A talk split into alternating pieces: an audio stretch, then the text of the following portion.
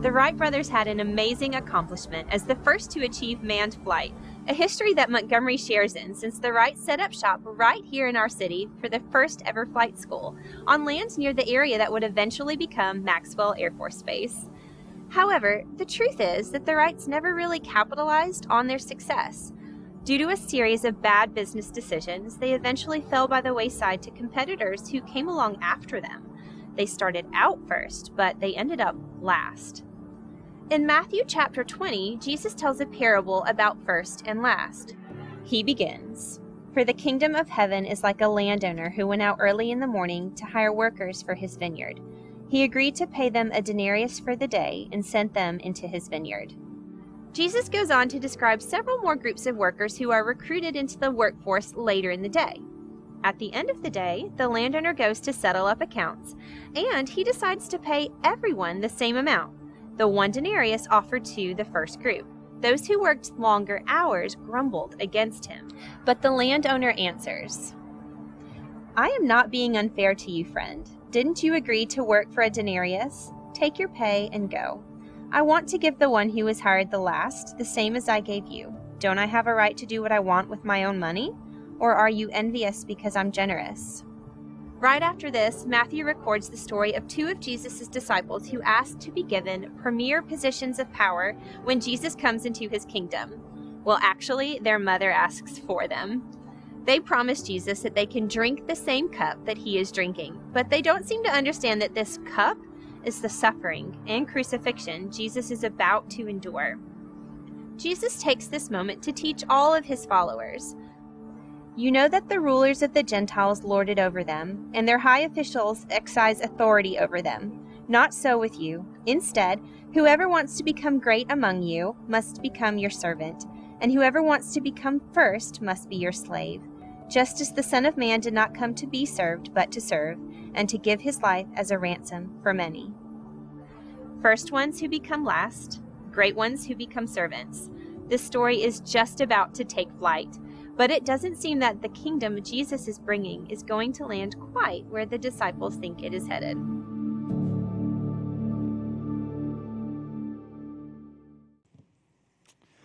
Good morning. Good to see you all this morning. Thank you so much for being here, especially if you are a guest with us. Uh, thank you so much for joining in worship with us today, especially also, especially also. That didn't sound good. If you're watching online, thank you so much for being here with us today as well. For those of you in the room, would you please join me in giving a big hand to our online and television audience?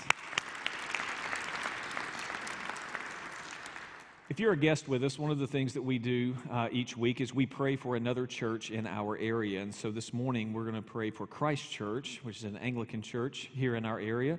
Uh, their pastor is Father Andrew uh, Rowell. And so let's lift them up as we pray for ourselves and get started today.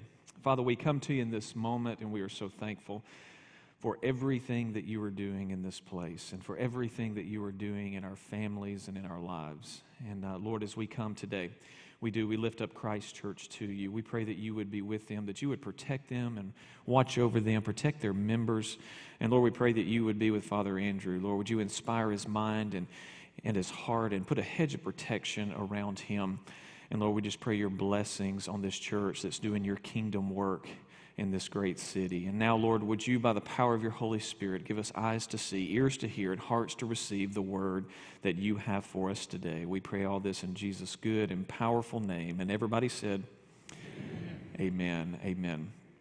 If you go to uh, Matthew chapter 20, the text that was just read for us, uh, we see this amazing parable that Jesus teaches at the beginning and, a lot of language about who is first and who is last and who has served longer or not so long uh, in the kingdom. And then what is their reward? And we, we see Jesus teaching about the kingdom and had this call to service and his generosity in the midst of all of that. What happens, not, uh, I mean, not too long, right after Jesus gives this teaching, is we see this interesting exchange between James and John, and their mother is involved with Jesus, and the other disciples are overlooking and listening to what is going on. And if you go to Matthew chapter 20, starting in verse 20, we see that the mother of James and John, the son of Zebedee, uh, came to Jesus with a request. Jesus asks her, What is your request? What can I do for you? And she replies in verse 21 and says, In your kingdom, please let my two sons sit in places of honor next to you, one on your right and the other on your left. Now, the picture here is that Jesus is talking with James and John's mother, but they are there as well. And obviously, they were not listening too good to Jesus' teaching earlier, just earlier. Jesus looks at her and them and he says, I really don't think you understand what this is all about. Can you really drink the bitter cup of suffering that I am about to drink from? And they say enthusiastically, Oh, yes, we can do that. And Jesus actually tells them, In fact, you will drink from this cup at some point in your life. And we know as church history tells us that they went on to be martyred for their faith. But Jesus ultimately says, This is not for me to decide, it's for my Father to decide. Now, in verse 24, something interesting happens. After Jesus has this exchange with James and John and their mother, the other disciples, verse 24, the 10 other disciples heard what James and John had asked, and they were indignant. They became very upset that James and John would actually get their mother involved and go to Jesus and ask, uh, not making this up, it's really in there, and go to Jesus and ask to sit in a place of honor.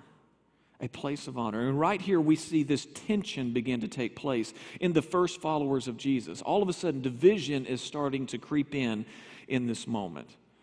But notice what Jesus does in t- verse 25. Jesus has this conversation with James and John and their mother, and then all of a sudden he sees the other 10 are becoming very upset. In verse 25, he calls a meeting. He says, It says, But Jesus called them together, called them together and said, You know, the rulers of this world lord it over their people, and the officials flaunt their authority over those who are under them. But verse 26 says, Jesus looks at them and he says, But among you it will be different. And he goes on to say, Don't focus on being great. Don't focus on being the leader. Focus on being a servant. And he tells them, I did not come to this planet to be served, but to serve and give my life as a ransom for many. Now, I want to make three uh, observations here to begin with. The first one is simply this it is division is natural. Division is natural. Now, I did not say that division is good. I did not say that division is right. I did not say that division is healthy. I, I, didn't say any of that. But division, because we live in a fallen world, is very natural, even in the church even in the church. We see the first followers of Jesus right here. We see the tension that they're living with and the division, the separation that's taking place relationally among them. Paul dealt with this in the early church, especially in Corinth. One of the main reasons why Paul wrote 1 Corinthians, what we call 1 Corinthians, is because there were divisions in the church. And if you go to 1 Corinthians chapter 1 verse 11, you see Paul say this. He says, "Some of you are saying, I am a follower of Paul." Others are saying, I follow Apollos, or I follow Peter, or I follow only Christ. And then he asks this question He says, Has Christ been divided into factions? Paul is saying to the church, think about it. Whenever you're splitting off into all of these different groups or interest groups, he says, is, is Christ really divided in this way? Two chapters later in 1 Corinthians 3, starting in verse 3, Paul writes and says, For you are still controlled by your sinful nature. You are jealous of one another and quarreling with each other doesn't that prove that you are controlled by your sinful nature? He said, when all of this is playing out and there's these different divisive groups in any, in any place, whether it be a church, work, wherever it is, a family, he says, doesn't it prove that you are being controlled by your sinful nature? He says, aren't you living like the people of the world? When one of you says, I follow Paul, and the other says, I follow Apollos, aren't you acting just like the people of the world? And what Paul is trying to get the church to see here is that when division starts creeping in and we start making alliances on different sides, he says it's a result of our own sinful nature, and all we are doing is reflecting the world's values in these moments.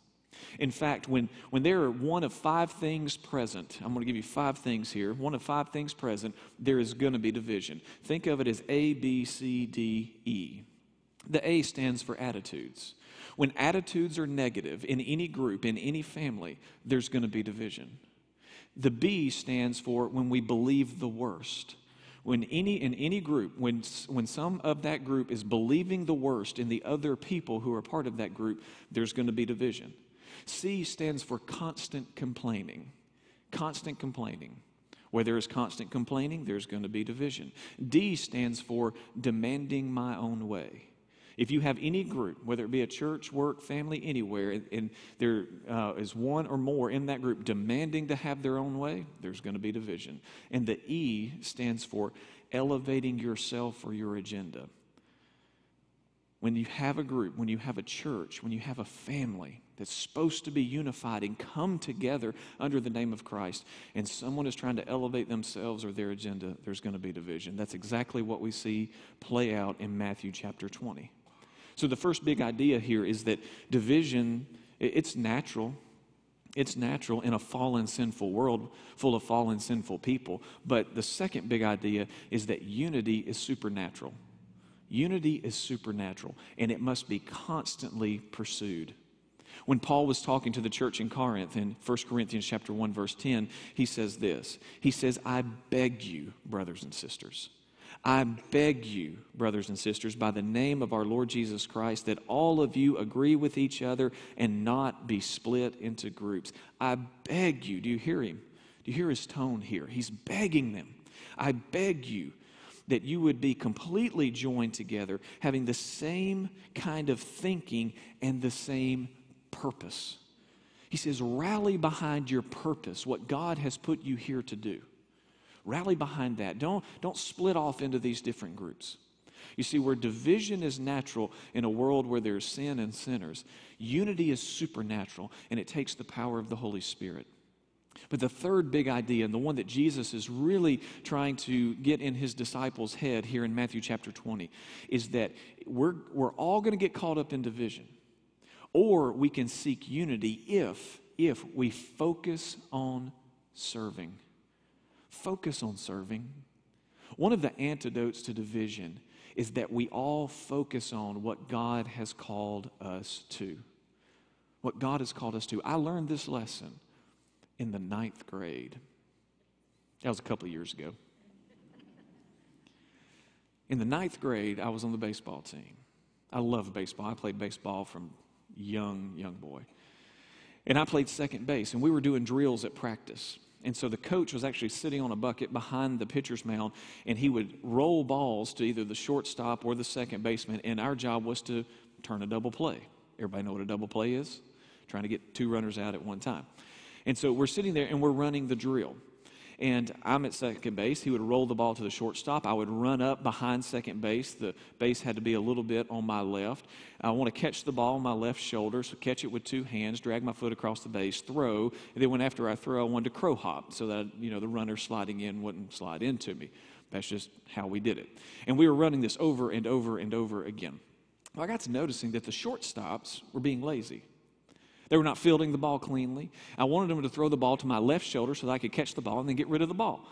And they were throwing it high, they were throwing it wide, they, they, they were not doing their job. Well, the more I focused on them, next thing I know, I was late getting to second base to turn two because I was watching them. I was frustrated at them. The coach walked over to me and he said, Chris, I need you to keep your head down and to do your job. I said, but, but, but them, but they are not fielding the ball cleanly. They're not throwing it to my left shoulder. So I, I will turn two if they'll just throw it to my left shoulder. I can get this done. And then my coach said, Chris, I need you to worry about you.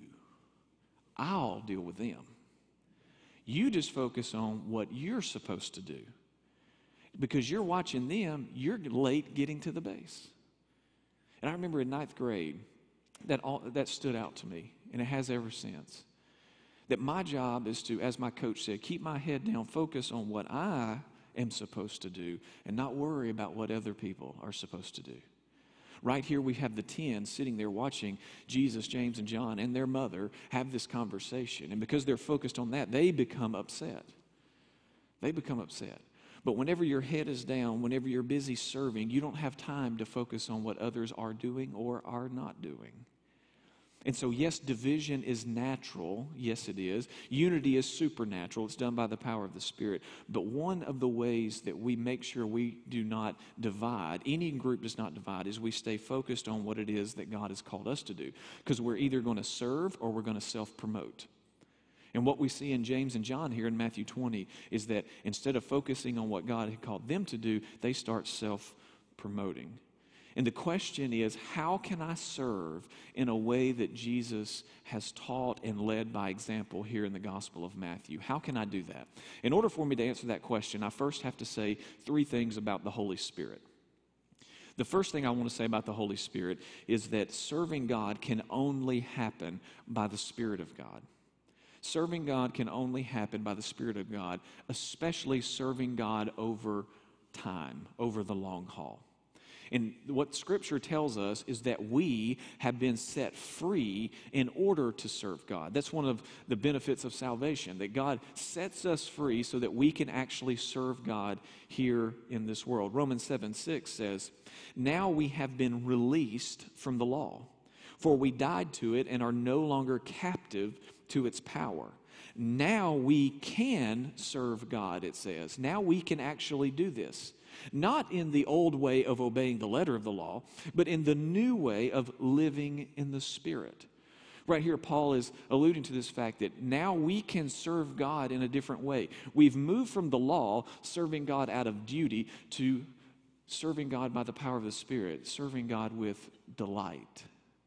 We've moved from duty to delight. We've been set free so that we can serve Him in powerful, powerful ways. And what the Spirit does, when the Holy Spirit empowers us, it does three things for us. Number one, it gives us confidence. Number two, it makes us creative. And number three, it gives us courage. Here's what I mean by that. When the Holy Spirit empowers us to serve God, number one, it gives us confidence. It helps us say, I can. I can actually serve God in the way that God has called me to serve Him. I can actually do it with God's help.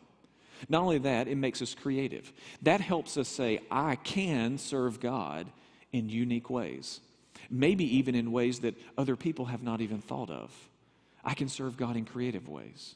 And then, number three, the Holy Spirit gives us courage. That's when we're able to say, I can serve God no matter the obstacles no matter what comes my way. And the first thing we have to see is that when it comes to serving God, we serve God only by the power of the Spirit of God. That's why Zechariah said in Luke chapter 1, verse 74, he says, We have been rescued from our enemies so we can serve God without fear. Without fear. And that only comes by the power of the Holy Spirit. I love what Oswald Sanders says. He said the spiritual leader influences others not by the power of his own personality, but by that personality empowered by the Holy Spirit. And every one of us have we're called to serve in some way, but we have to understand that only happens by the power of the Holy Spirit in our lives. The second point I want to make about the Holy Spirit is that the Holy Spirit, when He is empowering us, the Holy Spirit helps us focus on what God is focused on. The Holy Spirit helps us focus on what God is focused on. You see, when it comes to serving God, we're going to take two approaches, one of two approaches. We're either going to join in with what God is doing and serve in that way, or we're, we're going to go to God and ask God to bless what we want to do. This is what James and John are doing in Matthew 20, right? And their mother. Don't want to leave her out. They go, I wish I knew her name. Anyway, they go to Jesus, and, and we want you to bless us in this way in the kingdom. And Jesus says, No, no. See, part of serving God is we have to ask God, God, where are you moving? What are you doing? How can I join in with you in what you're doing on the earth? Not, not just ask God to bless my thing.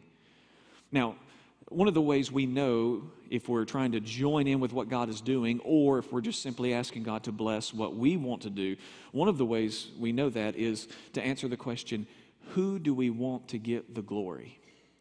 Who do we want to get the glory? Who do we want to get the honor? Who do we want to get the praise?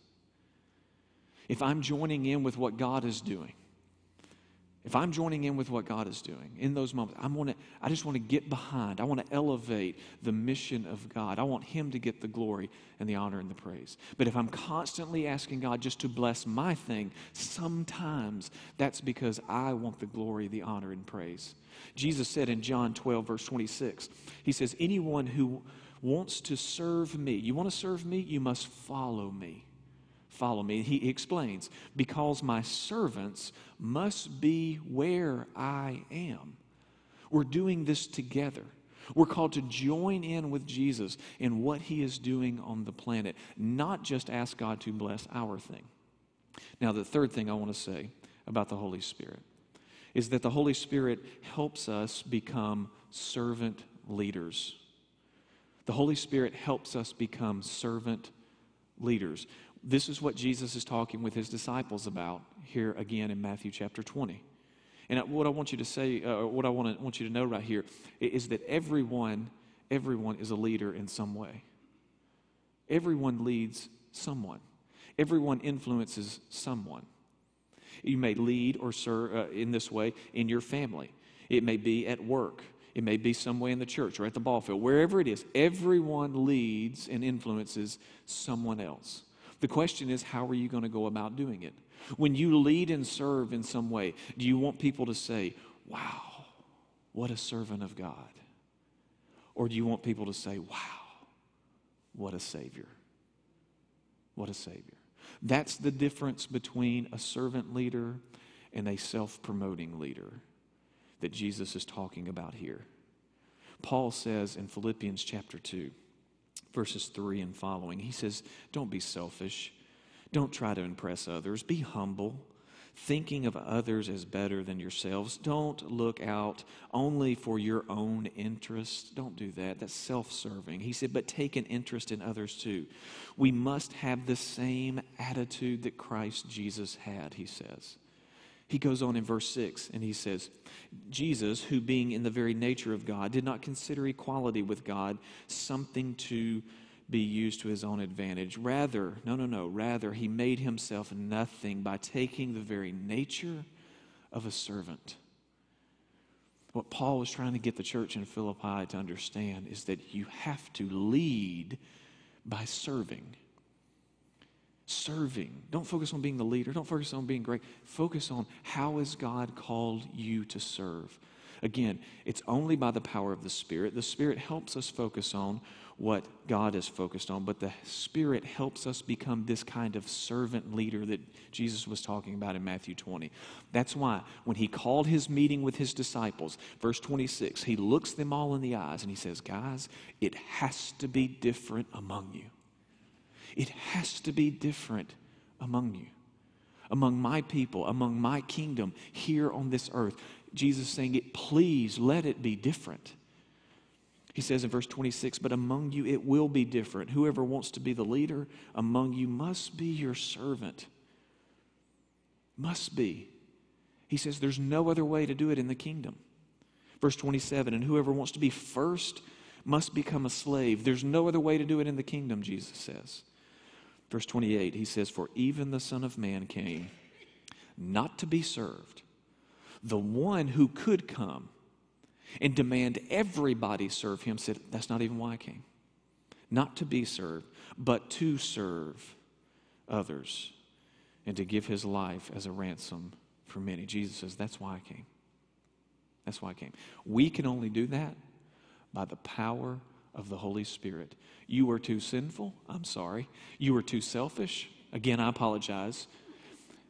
It only happens by the power of the Spirit. Only. The question again is how do we do it? How do we serve in the way that Jesus has modeled for us and calls us to serve. As I've been blessed to travel the world, there have been three things that I've taught pastors and leaders in churches. Three things. These are very important to me. The first one is if you're going to serve and be a servant leader, you have to serve from a place of security. You have to serve from a place of security. When you are insecure, it's obvious to everybody except many times to you. So your service has to be grounded in a place of security. And what I mean by security is you have to be secure in your relationship with God. You have to know who God is, know who you are, and know who you are in relation to God, and know who God is in relation to you. Jesus was absolutely secure in his relationship with the Father. That's why he said in John 14, verse 11, he says, I am in the Father, and the Father is in me. Jesus knew who he was in relationship to God. And he ministered and he served out of that security that he got from that relationship. So the first thing is your service has to be grounded in security. Number two, your service has to be motivated by love and nothing else. It has to be motivated by love. That is what has to drive you and compel you to serve God and serve others. It has to be the love of God that has melted your heart and changed your mind and given you a new one, and you have the mind of Christ. That's why Jesus, or it says about Jesus in John 13, verse 1 having loved his own who were in the world, he loved them to the end. Jesus was motivated by love from beginning to end. The beginning of his ministry, it was all about love. As he's going through his ministry, it was all about love. And as he ended his ministry, he was still motivated by that same love. And it was that love that compelled him forward. And if we're going to serve, we have to be secure in our relationship with God. And we have to make sure that what motivate us, motivates us and drives us is the love of God. But the third thing is very important, and it is this is that if we are going to serve the way Jesus calls us to serve, we have to serve through actions, not just intentions. We have to serve by action, not intentions. We get this beautiful picture that we're going to be looking at in, at, in more depth as we walk through Holy Week. We get this beautiful picture in John 13 starting in verse 3, it says, Jesus knew, notice the word knew. Jesus knew that the Father had given him authority over everything and that he had come from the Father and would return to God. No, that's security right there. Jesus knew who he was and who the Father was and what their relationship was. Verse 4 So he got up from the table, he took off his robe, he wrapped a towel around his waist, and poured water into a basin. And then he began to wash the disciples' feet, drying them with the towel he had around him. Jesus served in this way. We have this foot washing God here. He served in this way because he, again, he knew who he was and who the Father was. He's motivated by love, and that's what led him to action. And then a few verses later in John 13, verse 12, it says this After washing their feet, he put on his robe again and sat down and asked, Do you understand what I was doing? He didn't assume they understood. He said, Do you understand? You call me teacher and Lord, and you are right, because that's what I am. Verse 14. And since I, your teacher and Lord, have washed your feet, you ought to wash each other's feet. I mean, they're coming off the heels of argument and after argument. He said, You should wash each other's feet. Verse 16 I tell you the truth, slaves are not greater than their master, nor is the messenger more important than the one who sends them. Verse 17 Now that you know these things, God will, will, will. God will bless you for doing them. Not thinking them, not feeling them, not intending to do them. God will bless you for doing them. If we're going to serve the way Jesus has been teaching us through the Gospel of Matthew, it comes from a place of security. We're grounded in our relationship with God. It's motivated by love, but it always, always, always leads to action, not just something that happens in our mind. It leads to action. I believe for the kingdom to come on earth as it is in heaven, for us to really see the kingdom come and grow and spread, even right here. It takes us being willing to act, not just talk, act. And let that action be motivated by love and flow from this place of a grounded relationship with God. I believe that's the only way it works. The only way it works. Everything else will be about us, it will be for us. Everything else will lead us to do what James and John did and self promote instead of being a servant leader. And my prayer is that we would not go that route, but be grounded in our relationship, motivated by love, and let that flow into action and us watch God do amazing and powerful things. Amen. Father, I thank you so much that each and every one of us are called first to come into a relationship with you and be secure in that relationship, and then to be motivated by that same love that has changed our life to go into the world and serve. Lord, I pray that we would not do that simply in words and feelings and thoughts, but Lord, may they be translated into action, and may people see you through us in powerful ways. Let it be so. In Jesus' good name, amen.